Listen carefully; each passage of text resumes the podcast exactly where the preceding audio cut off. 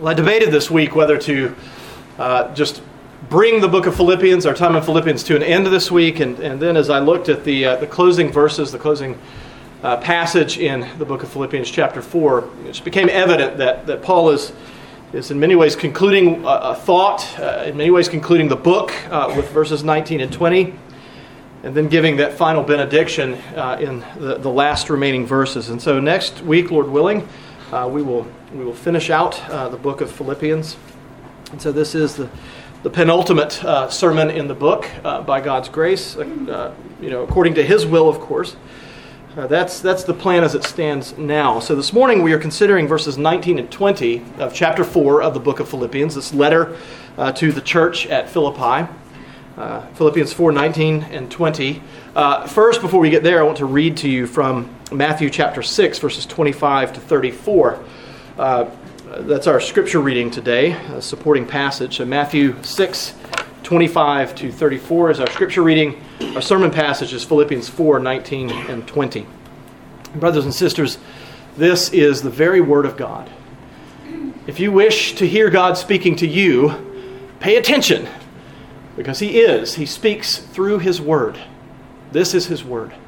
Listen to it. Therefore, I tell you, do not be anxious about your life, what you will eat or what you will drink, nor about your body, what you will put on. Is not life more than food, and the body more than clothing? Look at the birds of the air. They neither sow nor reap nor gather into barns, and yet your heavenly Father feeds them. Are you not of more value than they?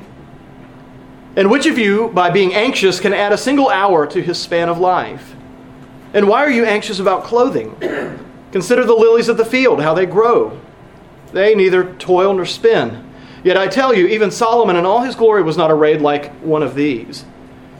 But if God so clothes the grass of the field, which today is alive and tomorrow is thrown into the oven, will he not much more clothe you, O you of little faith?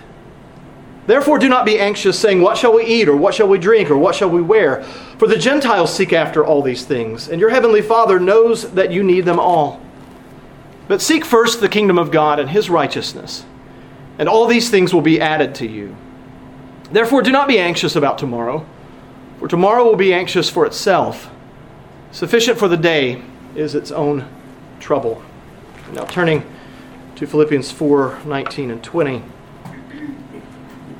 And my God will supply every need of yours according to his riches in glory in Christ Jesus.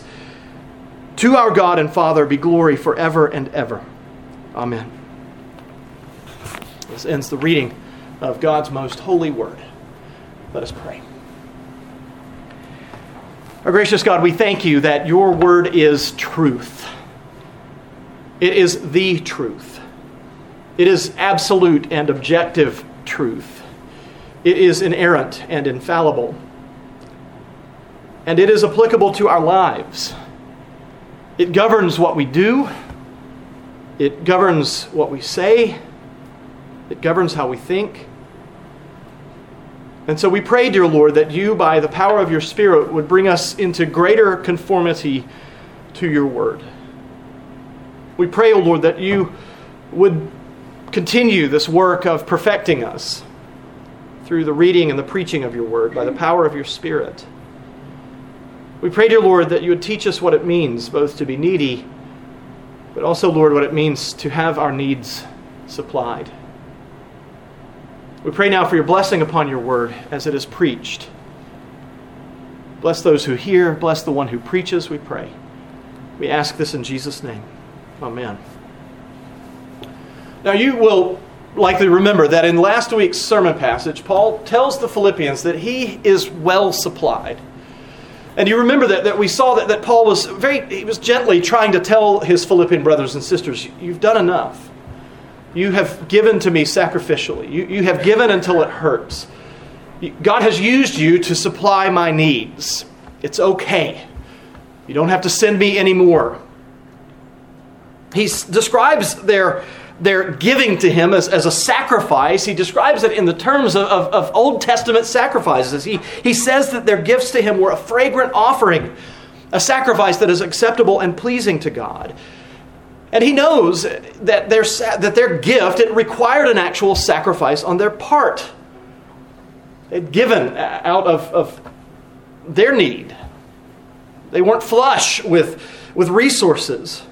It struggled financially. And so Paul appreciates their economic situation.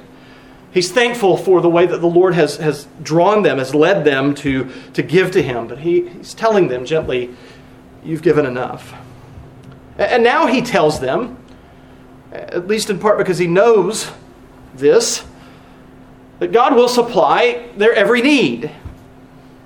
He, he, he tells them this because he knows that they are needy. And yet, what we're going to find is that God, that Paul here is speaking of more simply than their physical needs. He's speaking more than simply their financial needs. He's speaking uh, of more than that.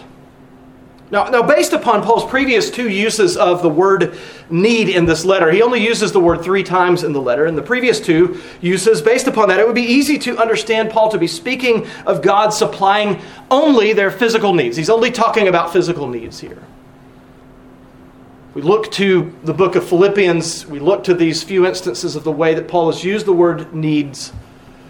We, we would assume easily and justifiably that that's what Paul means.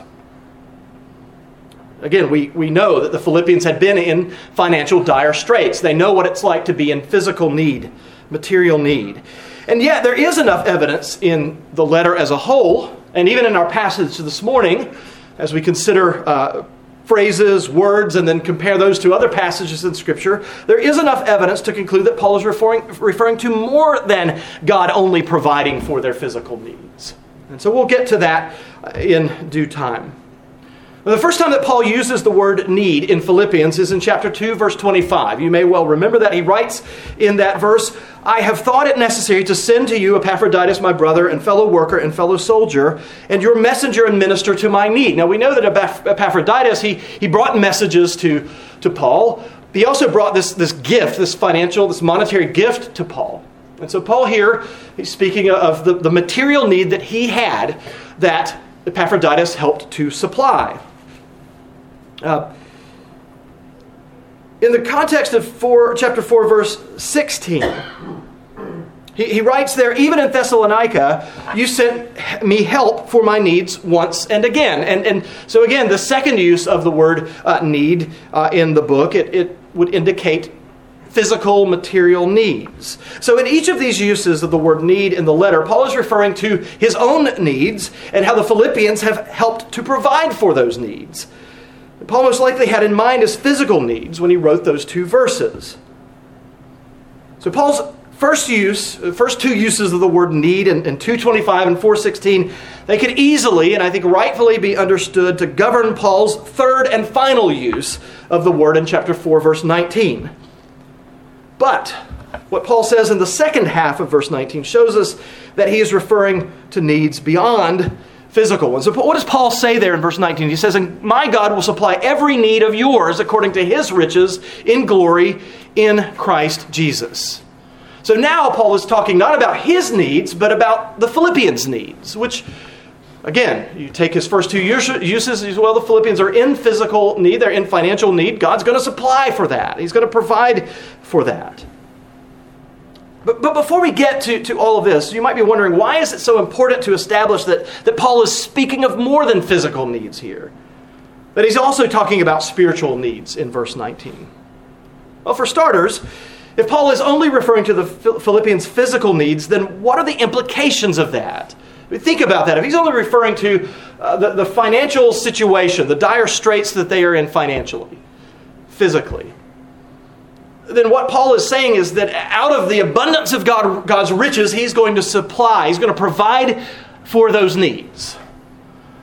And, and, and some people have taken this passage to, to, in a very, very much of a prosperity gospel way. Well, God is going to, he's going to just shower down abundant material, monetary blessings upon you. Now, that's one implication of, of taking it only that, that Paul is referring to physical material needs here. As one commentator on this passage put it, in New Testament terms, a physical need would be food, clothing, and protection from the elements. wants are not needs. So, in that sense, Paul isn't promising that God is going to make them filthy rich. So, that would serve as an answer to the prosperity preachers. God's not promising to make them filthy rich. All Paul is saying here is that God will supply for their those basic needs of life food, clothing, shelter. That's it. That, that, that's the New Testament understanding of what our true needs are, our basic physical needs are. But in our day, we have a shifting sense of what our needs are, don't we? We don't necessarily have a New Testament understanding of what a true need is. We've got to have our internet. We've got to have our smartphones. We've got to have our televisions and our cars. And, and, we understand that much of our infrastructure is based upon the availability, the ready availability of electricity. And so we think that we can't do without electricity. We know that some people in, in hospitals or, or, or, or long term care facilities, that they, it would be very bad for them to lose electricity because their life depends upon uh, equipment and machines that, that, that provide for them uh, uh, using electricity. But in the, in the large picture, we, we don't need those things. We don't absolutely need them. Um, many things that ought to be considered luxuries in our day and age are thought of as needs. And that's why we, we spend some time here talking about what our true needs are. But additionally, Paul has just told the Philippians uh, earlier, just a few verses earlier in chapter 4, that whether he is facing hunger and deprivation or abundance, he has learned to be content. He's content. Paul has said, whether I am in, in lack of lacking food, don't know where my, my next meal is going to come from, I am content. And so for Paul, even when he's in need, he's not in need. Even when he's in need, things aren't desperate. He's learned to be content. He, he's learned by God's grace, by in God's school of instruction, he's learned how to be content and not to be anxious. Even uh, if he's on a ship in a stormy sea and thrown overboard, he's learned how to be content. So, to think of an abundance of provisions as a need, I've got to have a certain amount of food in the storehouse to make sure I can make it through. Uh, to think of it that as an absolute necessity is setting yourself up to be discontented when the provisions in the cupboard get a little low. What are your basic needs? Well, Paul understands that there's a difference between privation, scarcity, and a complete lack of provision. So, the temptation for us when we read a passage like this is to think that God has, has failed to keep this promise when we don't have all of those things that we're used to having, that we've convinced ourselves that we need to have. That's the danger when we read a passage like this solely with material needs in mind. If Paul's promise that God will supply the Philippians every need refers only to their physical needs, then what he means is that God will provide the basics that they need to get by. If that's what he means by this, then that's all he means by this. They're going to have the staples, the basics. They don't need the luxuries, the comforts. So at least this is what Paul is referring to. However, Paul goes on to say that, that the supply of their every need takes place according to God's riches in glory in Christ Jesus. And that's the second half of verse 19 there. The way that God supplies our needs is out of his riches in glory in Christ Jesus. So, what does Paul mean by that? Well, you've no doubt heard quoted from Psalm 50, where God declares that he owns the cattle on a thousand hills. You've heard that, that verse quoted, and most often that is quoted to show that there is no shortage with God. His provision for our needs is abundant. And so it would appear that that's what, is, uh, that, that's what Paul is getting at in the second half of verse 19. God supplies the Philippians and our needs out of the abundance of his riches, meaning his material wealth all of the cattle that he has, all of the livestock that he owns, all, all, of the land that belongs to him, because indeed everything in this universe is God's. It belongs to him. And out of that abundance of natural resources, he supplies our needs. However, of the 21 times that the noun plutos, the Greek word that is translated riches in our passage, occurs in the New Testament, 14 of those 21 times, so two thirds of those 21 times, it's in Paul's letters. Seven other times, three times in the Gospels, a couple of times in the book of Revelation, once in the book of Hebrews. And in every case but two, so in 12 of the 14 times that Paul uses this word plutos, uh, in every case but two, uh, which don't refer to the riches of God, there's two times that Paul uses that they don't refer to the riches of God. Paul uses it to refer not to earthly riches that God has, not to material riches that God has, but what? To spiritual riches that God has. The, the two times that he refers to earthly riches, he's not talking about God's riches. He's talking about riches that humans possess. So, for instance, in Romans chapter 2, verse 4, Paul writes, Or do you presu- presume on the riches of his kindness and forbearance and patience, not knowing that God's kindness is meant to lead you to repentance? That is a, that is a spiritual riches that Paul is talking about. His forbearance, his patience, his kindness. Romans 11, verse 33 says, Oh, the depth of the riches and wisdom and knowledge of God! How unsearchable are his judgments, and how inscrutable his ways. He's not talking about material riches there. In Ephesians chapter 1 verse 7 he writes in him we have redemption through his blood the forgiveness of our trespasses according to the riches of his grace. Again there's no way to construe that as Paul talking about God's material possessions. Colossians 1, verse 27 says, To them God chose to make known how great among the Gentiles are the riches of the glory of this mystery, which is Christ in you, the hope of glory. Those, those are only four uses out of 12. And in each of those, it's a, it's a sampling of the way that Paul uses this word to refer to God's wealth, his riches. And in none of those, and indeed in the other 12, or the other, rather eight, God is not referring to material wealth. Paul is not referring to material wealth on the part of God. He never uses the word to refer to God's material wealth at all in the 14 uses. Never in a cattle on a thousand hills kind of way. He always refers to God's riches in a spiritual sense. Always. So if it is out of those spiritual riches that uh, the needs of the Philippians are supplied, Paul most likely is referring to spiritual needs. Now, that doesn't mean that God doesn't provide for the physical needs of his creatures. That is a given. That's found throughout Scripture.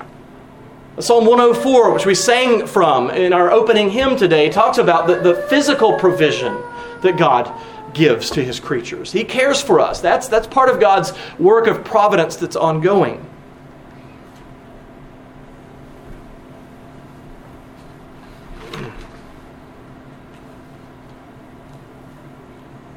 He provides also, though, for the, the spiritual needs of his people, his church, in a very special way, out of the abundance of his spiritual storehouse. Now, don't get me wrong, I'm not using this passage to put down people's physical needs or to relegate to a minor status the, the physical needs that people have. But I do think that it is important to emphasize to people that their spiritual needs are very important too. Even in the passage from the Sermon on the Mount in Matthew 6, which we read just before the sermon passage, Jesus is addressing there, even there, a spiritual issue, his disciples' anxiousness, by telling them that God will take care of their physical needs. The anxiousness that arises out of this, you know, the lack of, of, of, of provision, that's a spiritual reaction to, to a physical reality. He links their anxiety, Jesus does, over what they will eat and drink with a lack of faith. But if God so clothes the grass of the field, which today is alive and tomorrow is thrown into the oven, will he not, not much more clothe you, O you of little faith? And one of the policies that, that we in this church, the officers in this church, strive to maintain with people who come to us for assistance, folks who are, who are coming to us from outside of the church, who don't worship with us, when they come to us and they ask for help, and, and this happens fairly regularly, and some of you, are, you see this happening. Uh, we tell them that they need to come to a worship service. We, we try to make that a prerequisite to us giving them a, a financial gift, a monetary uh, assistance. And then what we tell them, if they call, we tell them, then you meet with a deacon afterwards. Now, that doesn't always work out. I'll be honest, it doesn't always. People don't always call before they show up people are pretty good at knowing the precise times that our worship services end. And that's when they show up asking for help. They, they, they've caught on to our little ruse, I suppose. Sometimes it's the precise time after the worship service that I'm about to head home. And that's when they show up. But no matter what, we give these people, at the very least, we give them a bag of food and supplies. We fill up their gas tank. Sometimes we'll try to get them some monetary assistance if, if, if we have any ability to do that. Oftentimes we, we don't have, our, our, our deacon's not here. We don't have a, a checkbook for the deacon's fund. We, we try to help them out in some way or other, but we always tell them this. As important as your physical needs are, and they are important, and God cares for those physical needs, God doesn't want his creatures to starve to death. As important as those things are, your spiritual needs are even more important. As much as your body needs to be fed and clothed, your soul needs to be fed. You need to be a part of God's people, a part of His body, a part of His church. You need to sit under the preaching and the teaching of the word. You need to hear the gospel. You need to be a part of it. I've told people if you join our church, if you become a part of our church, we will do everything we can to take care of you. And I mean that, and I know that we will. And so far, that, that plea with people has netted us all of, of zero people who have actually uh, come to us for need and then ended up with us. But we, we try. We try to impress upon them to, to take it from what they know, which is this physical deprivation, this, this serious need that they have for, for money or for food or, or whatever else, and apply it to their spiritual needs. And say, these are just as great, these are greater. As bad as your physical need may be, your spiritual need is even greater. The reason that it's important to emphasize the fact that Paul is, at the very least, speaking of, of, spiritual needs here in addition to physical needs in this passage is because we humans put an emphasis, an outsized emphasis, on our physical needs to the point where spiritual needs are almost completely obscured. We do this, we all do this, I do this. It's reflected in our prayers, in the, in the, in the, uh, the, those occasions which, which bring us to our knees in prayer. How often is it because of, of a spiritual concern? How often is, is it because someone that we know or we ourselves are in some kind of deep uh, physical need? We, our, our, our priority, the premium that we have, it's placed on physical suffering, physical need. But it's not just the suffering people who come to our need asking for help we, we members here at Mid Cities often forget our deep spiritual needs. We too preference our physical, our material needs over our spiritual ones. And so we forget because of this, because we're only thinking of our physical needs, we forget all of the ways that God has provided to ensure that those needs, our spiritual needs, are met. We grumble because we don't have enough, we think. We don't have what we want. And as a result of that forgetfulness, we, thank, we forget to thank God for His provision for our every spiritual need. Forgetfulness of our own spiritual needs begets forgetfulness of God's provision for those needs, which begets a failure fully, to, uh, fully and properly to worship God. Now, it does truly seem it seems to me to be evident that, that in these last several verses, Paul is shifting from talking about physical needs and, and his physical needs in particular, with reference to the Philippians supplying those needs, to talking about the, the Philippians' spiritual needs. There has been a shift in verse 19.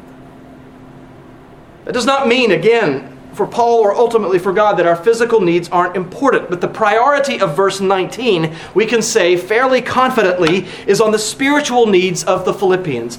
That predominantly, primarily, is what Paul is saying God will supply out of his spiritual wealth. So, what does it mean that God will supply their and, and by extension our needs? Well, if you look at a, little further at the times that Paul uses the word riches in relation to God, we get a pretty good idea of what Paul has in mind. What are your spiritual needs that Paul is promising God is going to provide for? Well, again, looking at Romans 2 4, uh, Paul uses riches in reference to God's kindness, his forbearance, his patience. In order to provide for people spiritually, God exercises all of these things in order that he might lead us to repentance. In Romans 9, chapter, uh, chapter 9, verses 22 and 23, Paul writes, What if God, desiring to show his wrath and to make known his power, has endured with much patience vessels of wrath prepared for destruction, in order to make known the riches of his glory for vessels of mercy, which he has prepared beforehand for glory? Paul writes in Ephesians chapter 2 verse 7, so that in the coming ages he might show the immeasurable riches of his grace in kindness toward us in Christ Jesus. So just from these three passages, we see that we have a need for repentance. We are not able to repent on our own. This is a gift from God. It is a need that, that human people we, we have because we're sinners. And God supplies that need to us out of the riches of his abundance. We have, we have need of mercy. Out of the riches of God's abundance, he, he supplies mercy to us. We have need of His grace because we cannot do what He commands us to do in His law. He has to be gracious to us. We haven't deserved anything good from Him. The only thing that we deserve is His wrath. But we have been saved by grace through faith. Now, this list is by no means exhaustive, but I think you get the idea here, just a taste of what our spiritual needs are, what God provides uh, to us out of the abundance of His riches. As we saw just a few moments ago, forgetfulness of our spiritual needs leads, leads, to forgetfulness of God's provision for those needs, which leads to a failure properly to worship God. But the opposite is true as well. When we remember our own need, especially our former needs that God has already provided for, such as regeneration, faith, repentance, justification, when we remember those things, and then we remember what God has done for us to provide for those great spiritual needs, it leads us where? To worship Him. And that's exactly what Paul does in verse 20. This is why we, we, we can believe not only that, that Paul, sure, he, he, may be including generally speaking physical needs, but he's talking about spiritual needs here. He's talking about theological truths. And that leads him to, to, to worshiping God. In verse 20, he says, To our God and Father be glory forever and ever. Amen. Now, one commentator writes that this is an end both to this section and to the letter as a whole. It is the appropriate response to his previous statements of God's lavish supply in his riches and glory. The appropriate response there being to God, to our God and Father be glory forever and ever. Amen. In his commentary on Philippians, Gordon Fee writes True theology is doxology. And doxology is always the proper response to God if our doctrine, to put it in other words, if our doctrine of God, which is our theology, doesn't lead to worshiping God, which is doxology, then we've got a problem. There's something messed up with our theology, either the theology itself or our understanding of that theology. We don't understand what God has done for us. We don't understand who God is if, if our theology does not lead to our worshiping God. Paul describes God as our Father in this, this doxology here, this, this acclamation of, of praise and worship. In Rome at the time that, that Paul was writing, again, he's writing at the time of, of the notorious evil uh, emperor Nero.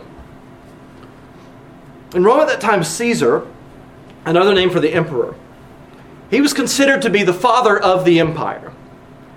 Caesar was termed father in Italy and Roman colony, colony cities and called the father of the fatherland. So, so Rome, uh, Paul is in prison. He's under house arrest in Rome. He's writing uh, to people in Philippi, which is a Roman province. Caesar is known in both of these places and throughout the empire as the father of the fatherlands.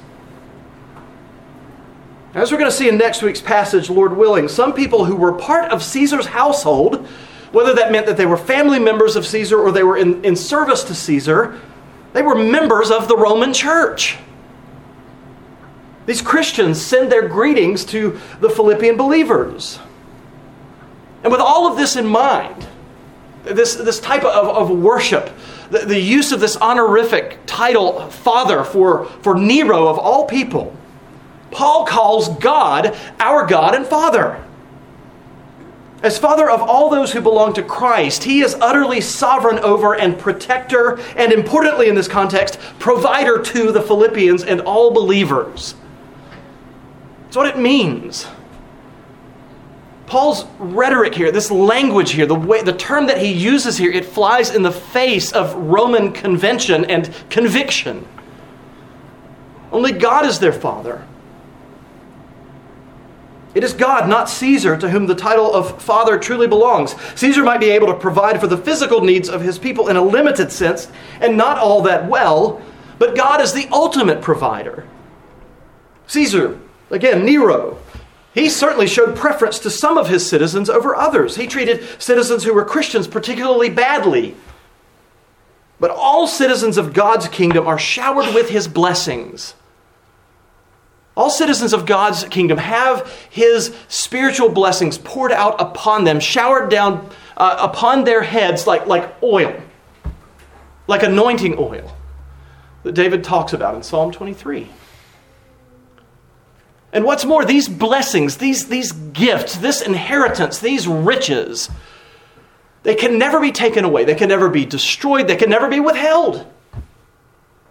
God is not a despot like Nero was. He's never going to take out his, his, his, because he's not crazy, he's never going to take out his, his crazy anger upon a particular subset of his people. God is faithful, he's consistent, he is steadfast, he is unmoving and unmoved. He is ultimately wise in all things. He's not whimsical or capricious in any way. We can count on him. We, we, we know that he will keep his promises. In a primary sense, then, with spiritual blessings commensurate with our spiritual needs, and secondarily with physical blessings, Paul is saying God is going to supply all of your needs. Primarily spiritual, secondarily physical. And this is because in Christ Jesus we have redemption through his blood. We have the forgiveness of our trespasses according to the riches of his grace. As Paul says in Romans chapter 8 verse 32, he who did not spare his own son but gave him up for us all, how will he not also with him graciously give us all things? If God has given to you Christ Jesus, if you have Christ as your possession, if the Spirit of Jesus Christ dwells in your heart, then that is proof of the fact that God is going to give you everything that you need to exist in this life. All spiritual gifts belong to you. He will withhold none of them from you. Through the life, the death, and the resurrection of Jesus Christ, and by His and the Father sending the Holy Spirit to dwell within you, you have been given everything that you need. And your Father will provide for you now and throughout all eternity. You will know no deprivation.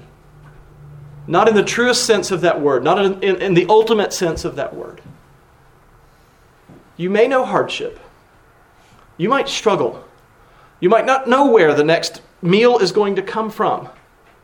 But you can rest assured in this fact that God gives you everything that you most need. You will never suffer spiritual death or spiritual deprivation because you belong to God the Father. You are His child. And He most certainly cares for you. And that, brothers and sisters, is good news. Amen. Let us pray. Our gracious God, we thank you that you care for us. We thank you that you provide for us. We thank you that you know our deepest needs, that you have a concern for those things that we care about and are concerned about.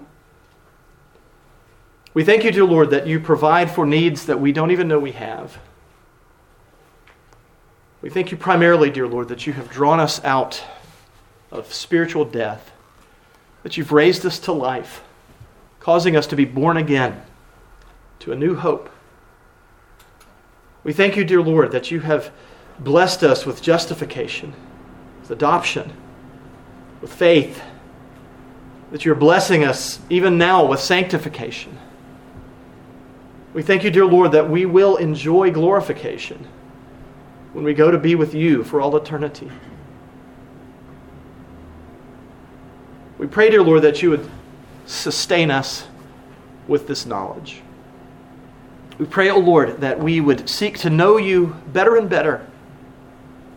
We pray that our theology would truly be doxology. That our understanding of you, that our knowledge of you, would cause us to worship you more and more. We pray, O oh Lord, that we would not be forgetful, but that we would always remember the wonderful blessings that you have showered down upon us. That we would be thankful, that we would be worshipful. And we pray this all in the precious name of our Savior, the Lord Jesus Christ. Amen.